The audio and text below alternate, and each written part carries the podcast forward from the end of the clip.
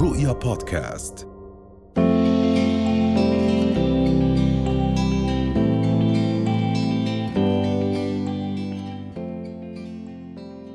اليوم بدنا نحكي اذا عن هذا الموضوع موضوع التذمر وشو الأس- الأسباب بالبداية اللي بتجعل الأشخاص يتذمروا ويكونوا كثيري الشكوى. هلأ آه، أول إشي بدي أحكي إنه التذمر بدنا اياها تكون روتين عشان لحتى نقدر نطلق عليه آه، إنه هو دائما متذمر. أما مره مرتين هذا شخص غير متذمر. الأسباب تبعتها للأسف نمط تربية. هذا اولا. يعني بيكون ناشئ على مقدمين رعاية. للأسف بتكون متذمرين. آه بيكونوا تفسيرهم للأحداث بحياتهم سلبي. لأنه هلأ إحنا ما بدنا نحكي حدث سلبي. الأحداث ممكن بتفسيري تكون سلبي بس بتفسيرك تكون إيجابي. فهو إشي وحصل بحياتنا بس إحنا للأسف دائما بنشوف الجانب السلبي منه. فهو نشأ على مقدمين رعاية بهذا الشكل. فصار عنده نمط تفكير سلبي وتفسير سلبي للأسف. هلأ بنيجي في أسباب تانية ممكن كمان إحنا بنفكر إنه الشكوى والتذمر هي وسيلة للتفريغ. بس هي فعليا وسيلة تفريغ وهمية. okay. تخيلي هلأ أنا لنفرض عندي العدد الضغط من المشكلة عشرة. أنا لما أشكي رح يخف ثلاثة. بس رح يضل عندي سبع درجات أنا لسه مش حالهم. okay. يعني أنا مو حل المشكلة مم. صح. فعليا بس أنا حكيت وللأسف نقلت الطاقة السلبية للي قدامي وما حليت المشكلة. okay حلو. في ناس بيشكوا مشان بدهم حل. يعني أنا عم بحكي لك مشكلتي عشان تساعديني بالحل. جزء من الفضفضة. نعم. هذا يعتبر إيجابي ولا هذا إيجابي. إيجابي إذا؟ هذا إحنا ما بنقدر نحكي إنه مو إيجابي لأنه أنا ممكن آجي عند مختص مثلا. عند حدا أنا بعرف إنه ممكن قادر إنه يحل لي مشكلتي أنا بحكي له واحد اثنين ثلاثة مم. بشكل موضوعي. وهلا لسه كمان رح نحكي بالأسلوب اللي صح. بنحكي فيه نعم. نعم. طيب لينا أنا بدي أتوقف على أول نقطة حكيتيها ولفتت نظري موضوع إنه المتذمر آه، له علاقة بالتنشئة مش بالمشكلة. آه، قديش إحنا مرات أبنائنا بيتشربوا أحاديثنا باللا شعور آه، تبعهم. يعني لما الكبار يرجعوا من الشغل بس بيحكوا عن مشاكل الشغل أو إذا بيسمعوا مكالمة هاتفية آه ما هو ما حدا مرتاح. آه، دائما بنحكي آه مش حاسين بالعيد هلأ مثلا موسم الأعياد. هاي الجمل إحنا بنستهين فيها بس هي بالفعل بتعلق ب- كثير. بوجدان أطفالنا. كثير للأسف لسه هاي هي يعني كم من مثال حكيتي. للأسف إحنا لما نرجع والأولاد زي الإسفنجة بيمتصونا. بيمتصوا الطاقة تبعتنا وإحنا عم نحكي. أنا دائما بحب أجواء العيد.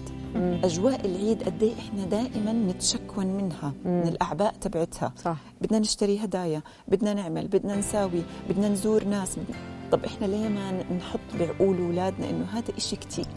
كتير صح. حلو. بننسى إنه هاي العجقة الحلوة. بالضبط. نعم العجقة الحلوة. بعدين هي مرة بالسنة مم. مرتين بالسنة يعني المفروض أنا أستمتع فيها وأشوف الإشي الايجابي أنا كان في جملة بتستفزني وأنا صغيرة أسمع الكبار يحكوا مش حاسين ببهجة العيد نعم. يعني كانت أنا تضايقني كطفلة فقديش بتجنب قدام أولادي أحكيها يعني حتى فعلا. لو أنا مثلا بمر في مشكلة ما ما توصلها لأولادك خليهم يعيشوا سنهم ملحقين آه، آه. لاحقين أكيد يمكن هذا الموضوع بالفعل صرنا بالآونة الأخيرة يمكن مع كثرة الضغوطات اللي نعم. بتكون موجودة على الأشخاص يمكن أعباء اقتصادية اعباء يمكن بيئة العمل مش مريحة لهم العائلة يمكن مشاكل عائلية. فإحنا ما بنقدر نقدر الظروف اللي عم بمرق فيها الشخص.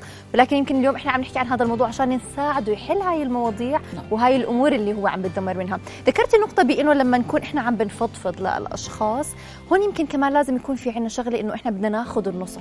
يعني أنا لما بدي أفضفض لحد وبدي اخذ رأيه مش المفروض لما أنا آجي أستشيره أقول لا رأيك مش عاجبني ما بدي أعمل فيه. على القليل اخذه بعين الاعتبار. قد إيه هذا الموضوع صحيح ولازم إحنا نكون فلكسبل بأنه نقبل آراء الآخرين. هذا التقبل إشي مفروغ منه بس أنا كمان لازم أنتقي لمين أشكي. ما بزبط إني أنا أشكي للشخص الغير مناسب لأنه ممكن يعطيني نصيحة للأسف. أه ترجعني ثلاث أربع خطوات لورا.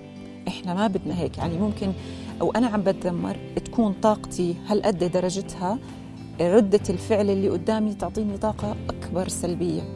للأسف. يعني زي ما بيحكوا إيش اللي بصب كاز على- كاز على النار. نعم. زيت. على النار. فأيوة فأنا لازم إني أنا أنتقي هدول الأشخاص. أنا أعرف لمين أشتكي. طبعا بهدف الحل. مش بهدف إني أنا بس بدي خلص. افرغ انقل طاقه نعم. لأنه العقل دائما بيسجل انها هاي وسيلة تفريغ. نعم.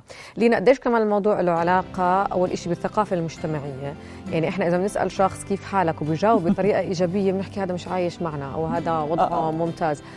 أول شيء الثقافة ثاني شيء الحديث مع النفس. يعني أهم حديث بتعمله خلال النهار هو حديثك مع نفسك. نعم. فكيف بدنا نتجنب أم، هالأمرين؟ موضوع إحنا بنتأثر بالناس من الشكوى بنصير نشكي زيهم وبنعرف إحنا مش عايشين بعالم مثالي ولا المدينة الفاضلة بنعرف المشاكل. ثاني شيء الحديث مع النفس الشكوى بينك وبين حالك عن حالك. نعم. هلأ الحديث مع النفس أنا بدي أبدأ من الداخل إلى الخارج. مم. الحديث مع النفس كثير ضروري. كلنا بنغلط. كلياتنا بالأخير عنا مشاكل. ما في بيت خالي. طبعا. يعني هلا أنا لما إني بضحك وأنا بشوف الأمور بسلاسة هذا لا يعني إنه حياتي بشكل كامل. صح. ما في شيء كامل. ابدا. بس أنا عم بشوف الجزء المليان من الكاسة. أنا بشوف وبفسر المواضيع بشكل إيجابي. شئنا أم أبينا العقل عنده قصور بالإدراك. فأنا فعليا اللي بشوفه سلبي. هو إيجابي. مستحيل يكون آه، سلبي للإنسان. ربنا يعني بيسير هذا الكون بتناغم رائع. فأكيد في حكمة من اللي عم بيصير. يا إنه فعليا أنا أقوي نقاط الضعف تبعتي. دائما في مسج. لكل حدث بحياتي أنا لازم إني أشتغل عليه. ليه ظرفي غير عن ظرفك؟ غير عن ظرف دانا. لأنه كل واحد في له رسالته. هذا أنا لازم أطلع من هاي ال- الجهة. نعم. كحديث مع النفس. هلا نيجي نحكي إذا أنا مثلا متلقي للشكوى دائما. مم. يعني دائما عم بشوف هاي الشكوى. هذا الشخص بيعطيني طاقة سلبية وللأسف أنا ممكن اصير زيه أفكر بطاقة سلبية. نعم. إذا أنا بقدر إني أحجم الموضوع والعلاقة بحجمها. ما بقدر بحاول لما يفرغ ويحكي أعطيه الفكرة الإيجابية. اسمها كسر منهجية التفكير. اكسر له الموضوع وأعطيه الفكرة الإيجابية بلكن يعني زي ما بنحكي آه، ضوى آه، على نقطة معينة هو غافل عنها. نعم. فيمكن إذا بدنا نحكي عن نصائح يعني كثير حلو اللي عم تحكي بإنه إذا بدنا نحكي هاي كنصيحة نقدمها للأشخاص اللي في ناس بتذمروا لهم يعني بيجوا بتشكون وبفرغوا هاي الطاقة كيف هم لازم يتصرفوا. لأنه بنسمع كثير عن أشخاص بيقولوا أنا قطعت علاقتي بفلان لأنه فلان كثير الشكوى وكثير التذمر والطاقة السلبية اللي عم بضل ينقل لي إياها أنا صرت عم بنقلها لعائلتي وللناس الاشخاص اللي حوالي. لأنه يمكن إحنا كبشر ما بنقدر نتحمل كل هالطاقة السلبية بدنا نفرغ دائما فهيك نصيحة أخيرة أيضا بتحبي تقدميها للشخصين للي بتفرغ له للي بيتم التذمر له وأيضا للشخص المتذمر. هلا أول نصيحة اللي هي تفعيل طاقة الامتنان. ما بتصدقوا الامتنان لكل جزء بحياتنا. من يعني إيش إني عم تشربي الشاي إنك مستمتعة فيه مستمتعة بطعمه. ممكن كان هذا تفقدي. صح. صح ولا غلط؟ فأنا أستمتع بكل تفصيل من تفاصيل حياتي. وأمتن لها لما أنا أمتن كتير التفكير السلبي رح يخف عندي. كمشتكي له إذا في مجال إني أساعد هذا الشخص هو حاب إنه أنا أساعده أكيد أنا بدي أمد له إيد المساعدة. بس إذا ما بدي أساعده أكيد ما رح إني أنا أم يعني أضلني معاه ماشي وكل الطاقة السلبية علي. يعني أنا لازم أنجو بنفسي. صحيح. نعم. نعم. هي أصعب قرار صراحة وأصعب سلوك إنك تعترف إنه المشكلة بتفكيرك وتغيره نعم. يعني إحنا كل سنة بنوعد نفسنا وبنرجع بنرجع للبرمجة القديمة.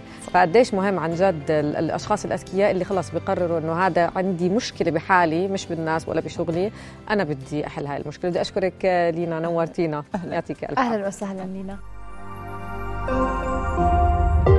رؤيا بودكاست.